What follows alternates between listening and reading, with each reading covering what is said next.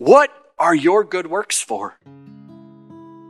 They're to help you be effective in loving your brothers and sisters and creating unity within the body of Christ. When we just shove off that responsibility of like, yeah, whatever, I mean, it's I know it's important, but no. It's more than just important. It's more than just important. It's what the believer was called to, not out of fear, but as we see.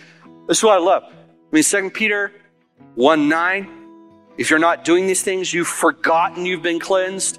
Paul says, For the love of Christ controls us because of the gospel.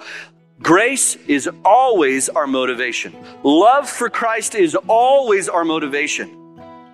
But let us not be foolish to think that our actions don't matter because how else are we to care for one another? I think the gospel message has been watered down, and I think we focus on so many things because the church has lost two things. We don't preach Christ and Him crucified. You go to churches and you hear anything but the gospel. And then you wonder why people are so mean and vile and nasty towards each other because they aren't being motivated by the love of Christ that has been crucified for them. And then you know what we try and use? Fear. We try and use fear to motivate people. Our government's tried it, they've been trying it for thousands of years. Fear does not motivate people to do right. Does not. What motivates us to do right according to scriptures is we love because he first loved us. So I am not up here trying to scare you because you're going to stand before the judge. Romans 8 1.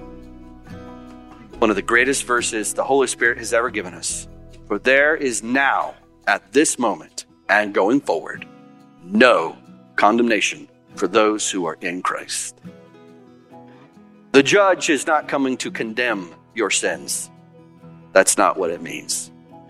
But he will say, These were for the glory of the Father and for the benefit of the believers, and these were done out of selfishness and they're of no value.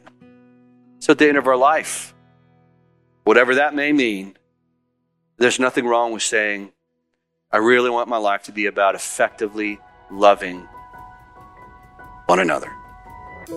Thank you for listening. Today's reminder is from Jon Moffitt, pastor of Grace Reformed Church in Spring Hill, Tennessee. If you would like to help support our ministry, please visit theocast.org/give.